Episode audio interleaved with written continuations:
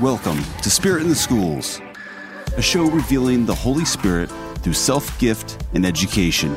And now, here's your host, Mr. Zach Coyle. Spirit in the Schools. Welcome back to Spirit in the Schools, welcoming today's guest, Justin Aquila. Thanks so much for joining us. For any parents that might be listening, have you ever wondered how might you increase your own faithfulness before the Lord? Or have you ever wondered, hey, for my child, how could I get him or her to be more faithful? Today, we are going to offer some potential answers to that question. It has a lot to do with relationship. So I'd like to reintroduce Justin. He is a friend and colleague at St. Vincent's. He is our pastoral associate there. And he is also a host of 10,000 Places, current adjunct professor for University of St. Francis, and a former university professor and high school theology teacher. Welcome to the show, Justin. It's great to have you on. Great to great to be on today. Thanks for having me. It really is a joy, and I, I, you know, I truly admire the background that you have, which is a great place to start. So, you have talked, we have talked together before this this uh, episode. The idea that relationship with uh, with others is a key ingredient to our relationship with the Lord. And you've even talked about it maybe being a missing ingredient in some cases, right? So I'm, I was just going to start with when you've been teaching students, so, you know, adult learners at the college mm-hmm. level, high school teens, uh, you know, how did you first encounter that? That relationship was the was the number one element that you were going to want to work on and develop. Yeah, I think that's largely born from my own experience. Um, as I was reflecting, particularly on my childhood and the way I was I, I grew up, uh, I was realizing the impact specific people had in my life. And oftentimes sure. I couldn't remember um, specific um, things they taught me, right. but I remember the qualities of the relationship. Yes. And some of my favorite teachers were the teachers that I had relationships with, the, the mentors that I uh, established relationships with, or just even the experiences um, that I had with somebody who had came so maybe I should back up a little bit. My my dad was a college professor and used to drag right, me at a young right. age to to lectures. Okay. And I remember one lecture, um, a guy named Joseph Seifert, who's a philosopher, was giving the lecture, and he said, um, at the beginning of the talk, there was another ten year old there, sure. and he said, if my I will consider my talk successful if these two 10 year olds remember one thing. Oh, nice. What a great litmus test. yeah, I know. That's the one thing I remember, though. Right. That he said that I right. remember nothing else. But you do have that but one. I remember that experience, right. and and that's probably a, those experiences are probably big reasons why um, I you know entered the world of theology. Why I was interested in teaching, things yes, like that. That's awesome. You know, I think that the the old adage comes to mind that we will forget what somebody might say, but we'll never forget how they make us feel. Yeah, and and to really actually help us know that when we're relating with others, people will forget what we tell them, but but not how we make them feel. So yeah, that's yeah. that sounds like you've yep. lived that, oh, which I is that, which yeah. is pretty cool. well, so as a as a teacher, then you've talked to me before about probably the number one thing if we're going to actually increase faithfulness, if we're going to really make a difference in the faith life of the person that we're serving. The only way that that will endure is if they develop a relationship with our Lord, right? That they actually maybe they came with one and it right. deepens. Maybe they didn't come with one and, and, you know, you're working on building it from the scratch, you know, from the ground. But let's, I, I really did want to ask you about that. Yeah. Like, how did you start that work? And, and when you're thinking about as a teacher, how do you invite a relationship to Christ? What, what were some of the tactics you would use teaching that? Just walk us through any, any kind of strategies you were using. Sure. Yeah. I mean, if you think about the, the, the nature of faith, uh, um, another word for faith is trust. And in fact, the the documents, uh, papal documents on discipleship and evangelization, always talk about leading per, a person to entrust themselves to Jesus Christ. Right. So, in order to, uh, we we can trust things and institutions, sure, uh, but really, fundamentally, we trust persons. Yes. And so that the the personal element of faith always comes from the uh, the fact that I'm entrusting myself to this person. Right. right. So we we build that with human beings. We can build that with God uh, through really concrete acts of building trust. Awesome. So whether it's a colleague like yourself, Zach, uh, or your spouse like my wife, like there are different things every day um, when I'm doing when I'm following the life of grace that I do that builds up that faith. Sure. In in that person um, and their ability to trust me and my ability to trust them. And of course, because we're sinful human beings, we can also do things that can can move Mm-hmm. Right. us away from that Right. trust and faith. So that's that's the big picture. And then so I, I like to take that um, that same thing and really try to, if you will, win over students by trying to present myself again with lots of help from the grace of the Lord as someone they can they can trust, a Yeah. trustworthy Amen. witness. I like that. Um, That's an awesome way to word yeah, it.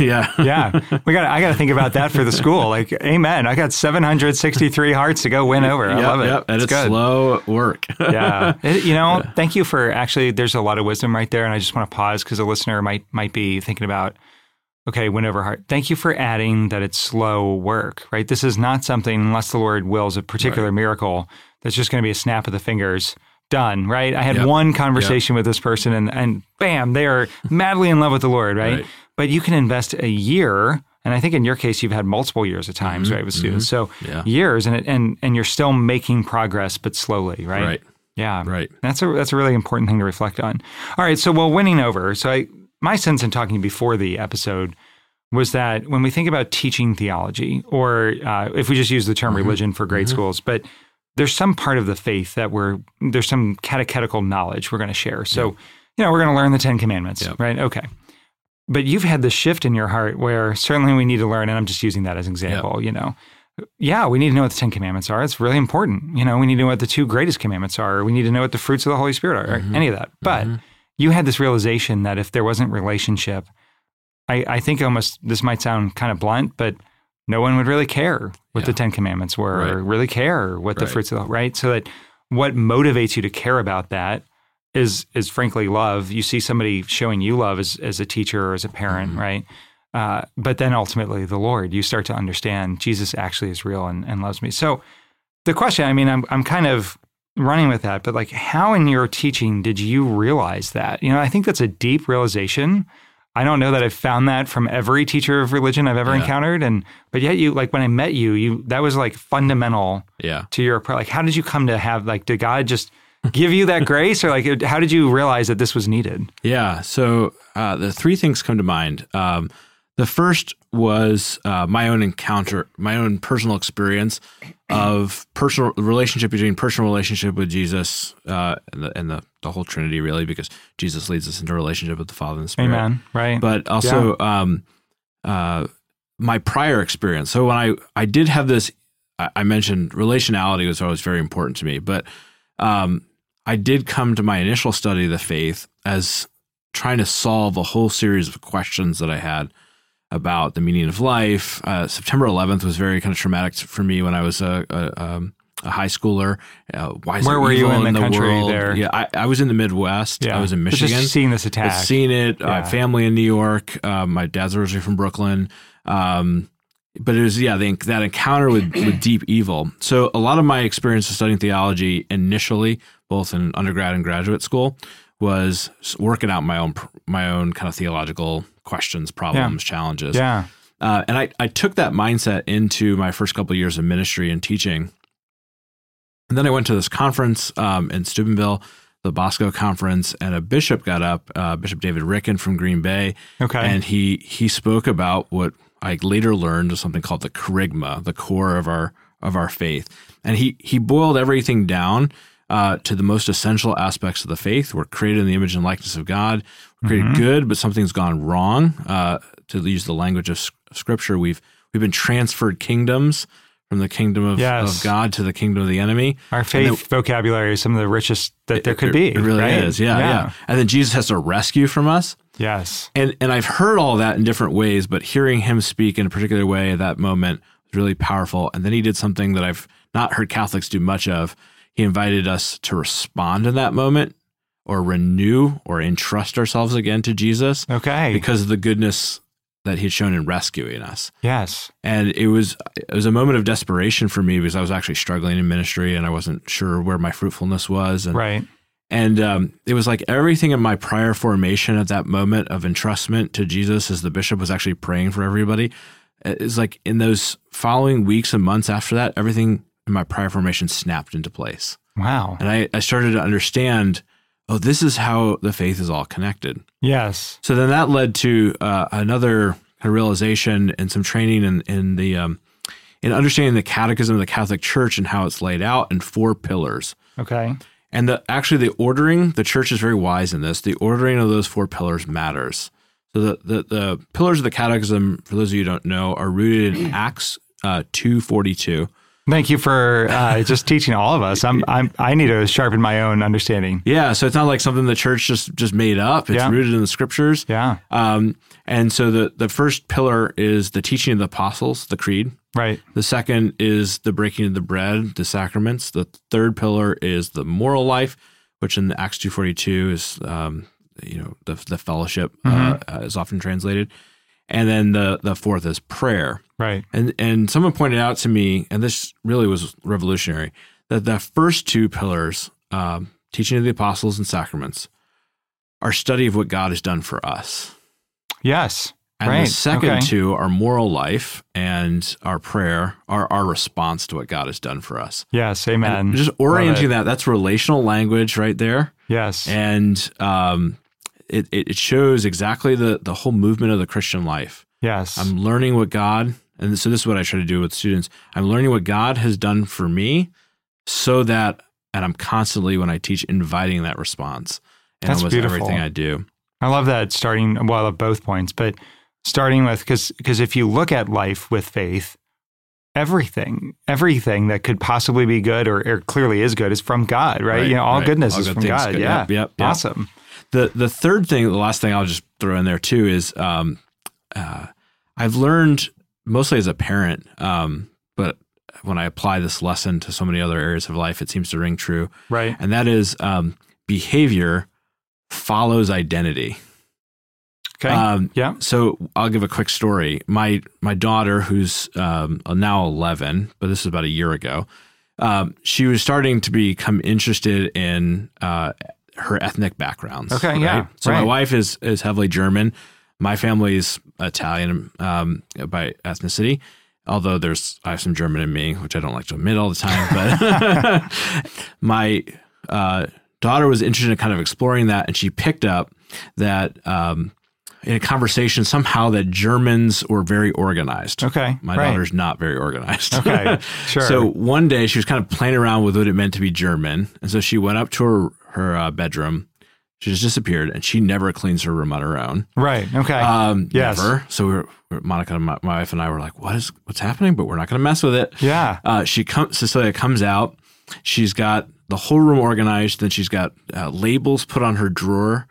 Like, like I mean, this is serious organization. Yes, yes. Okay. Pens in the desk, you know, Right. the desk drawer. And we're like, Cecilia, why? Why did you?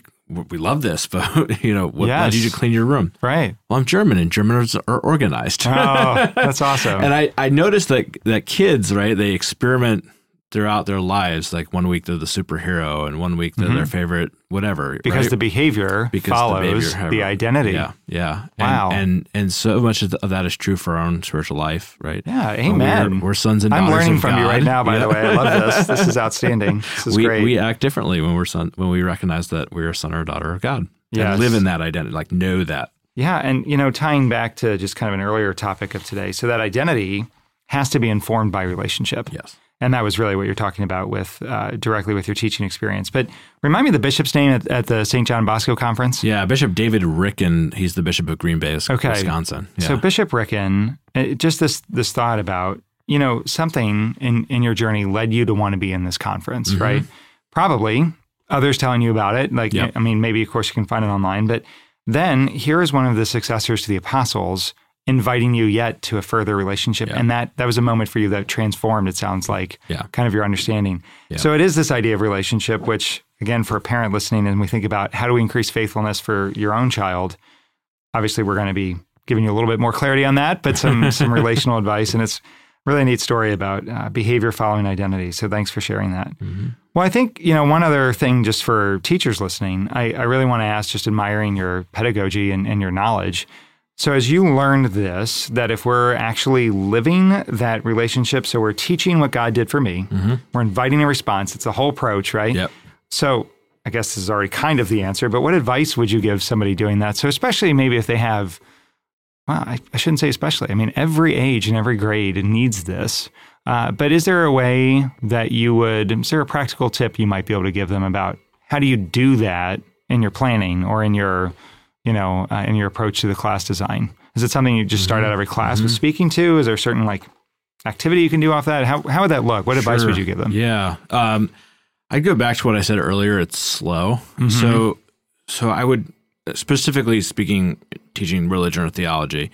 I think understanding the um, Sophia Cavalletti, who um, developed the Catechesis of the Good Shepherd, but is also an excellent scripture scholar in her Okay. own right. Um, she calls it the grand narrative. So Hmm. I, I think I always try to understand this seems really theoretical, but it's actually really practical. I always try to understand where, whatever I'm teaching, where that little piece is, whether it's the Eucharist or a virtue, Right. where that fits into the grand narrative. Yes. Yeah. Okay. Of, of the larger story. Sure. Yeah. Well, you know, with a um, with a narrative, you start to develop, I think, identity, right? So you, mm-hmm. if, Yes. if you identify with that narrative, it actually includes me. Absolutely. And Yep. when you're saying grand narrative, I'm Yep. immediately thinking of salvation history, Exactly. right? Yep. Which is the church at work right now, Right, right? right. We are living the current moment of salvation history, Yeah. right? So that's actually a story meant to include every human person. So then, oh, grand narrative, I'm a part of that story. right. I'm a love child of God. Amen. And then then that kind of takes off. All right. So t- tying in that day's content back to the grand narrative Yep. and, and deepening that identity. Yeah. So I try to be intentional both for myself and whatever I'm planning that I'm referring back to that and I'm not teaching the student in isolation. Yeah. um, because I think I think in my experience, because I didn't used to teach this way, and and I've had students just get lost, and especially in the moral life, they feel like, um, well, what does the church's teaching on human sexuality have to do? It's just a set of rules. Yes. When you teach in the context of this broader story of salvation. Yeah, and I've really loved for years hearing that expression of rules without relationship equals rebellion. Yeah, and, and we yeah. see that in, in teaching our faith in so many ways that if we don't ha- if we have that relationship, people are so excited about the truth that God has to share with us. Yeah. But if they don't, you do see that immediate rebellion, you know. Yeah, yeah, so yeah. it just doesn't uh, tie back. But Yeah. so that's beautiful and, and just kind of a corollary to it. And I I uh, don't know that you would think of anything immediately, but did you ever find a certain format of you know prayer within that classroom or or leading the class with prayer that ever felt like it was more fruitful to you? I I, I always ask that to um, just other teachers I meet because Uh-huh. Yeah. I'm constantly thinking about it too. And and again, I think that idea of a slow process. So it's not that there's one magic answer. You just snap your fingers. I, I know. But did you ever find a way of praying with your students that that you felt you could see them over time developing that identity more? Prayer in the classroom is my biggest weakness. I, Okay. I'm not sure. All right. I, I've never figured That out takes how a lot to of make it honesty to- effective. yeah, Sure. yeah. Um, th- that being said, I've I've had positive experiences outside the classroom. Sure. The classroom can be a very powerful way, as I'm sure you know, to to build relationship. It can, yeah. mentorship with students. The beautiful thing, by the way, I should say about that is that in a school system, there's a lot of freedom in realizing you don't have to mentor every student. Um, that that certain students will just build trust with me, and others won't, and that's fine because there's usually somebody They'll have else in the another mentor who wants to do the same mission. Exactly. Right. And, and Right. so anyway, but there, there's in those moments of of mentorship, I found uh, experience of, of prayer. Um, you know, someone can correct me on the theology of this. I know this is true for parents. I know this is true for godparents. So if, if you're a parent or godparent, you can definitely do this. But but sometimes even we could say teachers, at least temporarily, are entrusted with some authority. So Right. uh, praying over your students can be very powerful, just as we're called to pray over our children and God's Awesome. Yeah. Well, thanks. Thanks for your honesty too Yeah. on, on that. You know, it's, it's helpful to hear that. Well, so I want to tie this back again to our topic today: faithfulness, fruit of the Holy Spirit, beautiful fruit. So we've kind of learned at a core as we've we've thought about behavior following identity.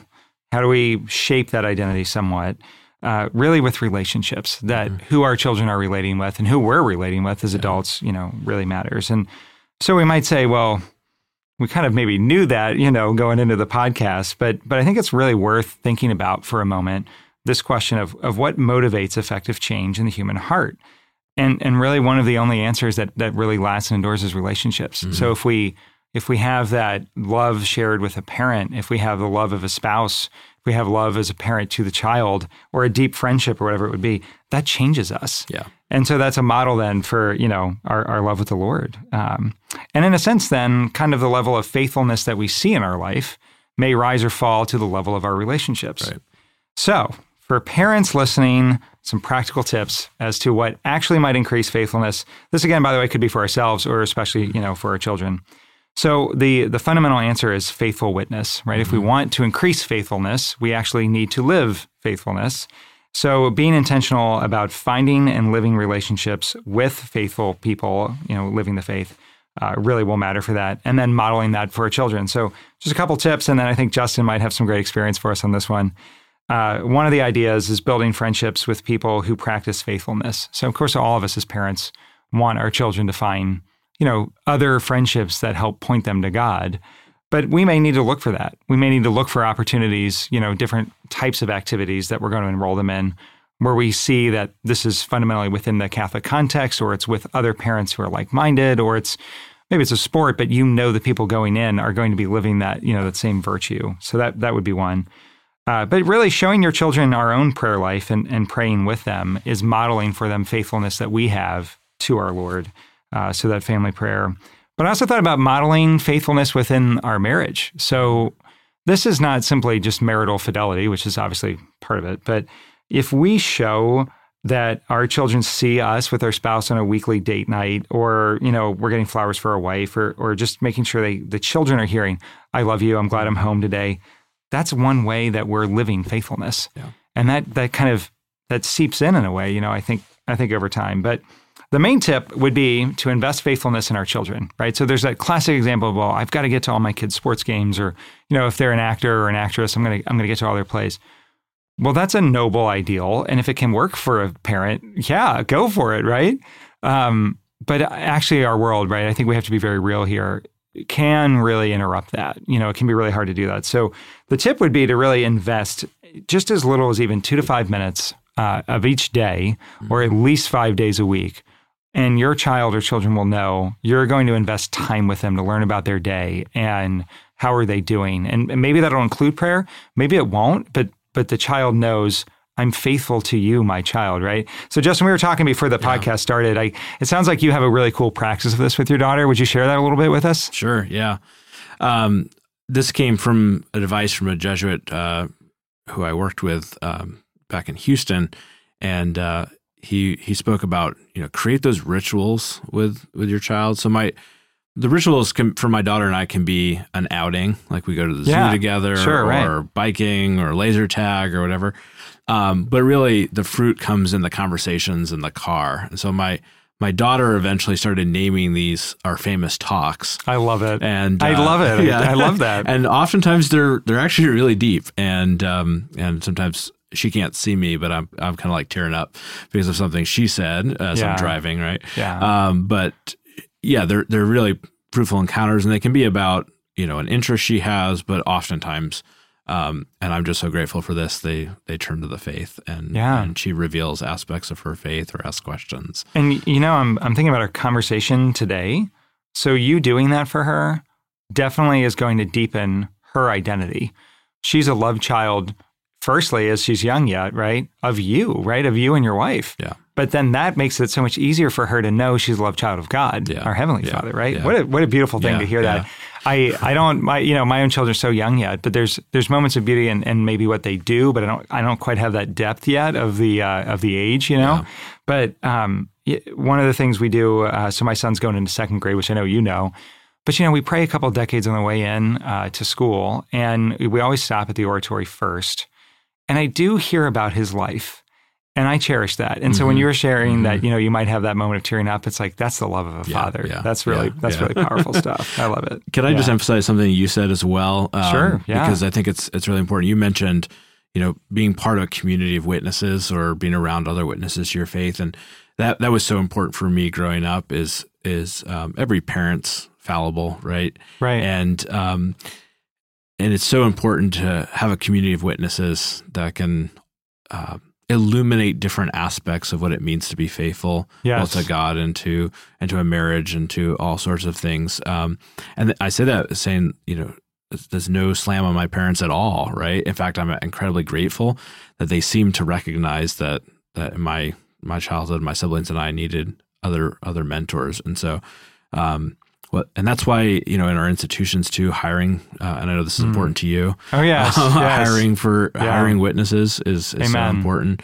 as well as the technical. We want excellence in the technical skills, Right. But uh, But the number one the- need is always yeah. Jesus Christ, Yeah. right? And if we have people who are on fire for the Lord, Yep. then everything else will work because that's why we exist as a school, as church, as community, right? Absolutely. I love that you add that because it it really does allow us to know that um, there have been certain saints that seem to have attained, particularly more at the end of their life, you know, that that grace that they were not really showing the fallibility. But in general, for most Right, humanity, right. right, we have that. So we, we need to plan for that. And I I do see that because you can have a child who might be frustrated because you know, maybe they didn't understand an assignment and it led to conflict with the teacher, but then it's some of the other teachers they see that day who helps them restore that Right. and then restore their belief in them in themselves Yep. and ultimately goodness and faithfulness. Yep.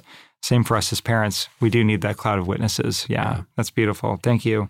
Well, we always like to close with just reminding our listeners uh, one of the joys about this podcast is to really just pause and think, what does actually a fruit of the Holy Spirit even mean? And I love that our catechism gives us that. So it's the observable behavior of people who have allowed the grace of the Holy Spirit to be effective in them. And it's rare in our faith that we actually have that type of wording, observable behavior. Our church is actually reminding us we can see God. When you see faithfulness lived out, that's actually an observable behavior of the grace of God. That's that's one of the persons of the Trinity, the Holy Spirit, in action. And so it's a beautiful thing. And I think in this conversation, Justin, I can't thank you enough because that certainly has been, uh, as we thought about faithfulness, you've had so many elements of sharing that. So I really want to thank you for coming on today. And so for all of our parents, we thank you for listening. We really hope that some of these tips will help you see greater faithfulness, hopefully in our own hearts, in my own heart, but in the hearts of our children. May the Lord so bless us. Thanks for listening. We'll get you next time. Thank you. You've been listening to Spirit in the Schools. Zach Coyle has been your producer and host. This episode was edited by Tony Marks, and for more information, go to spokestreet.com slash spirit. Spirit in the schools.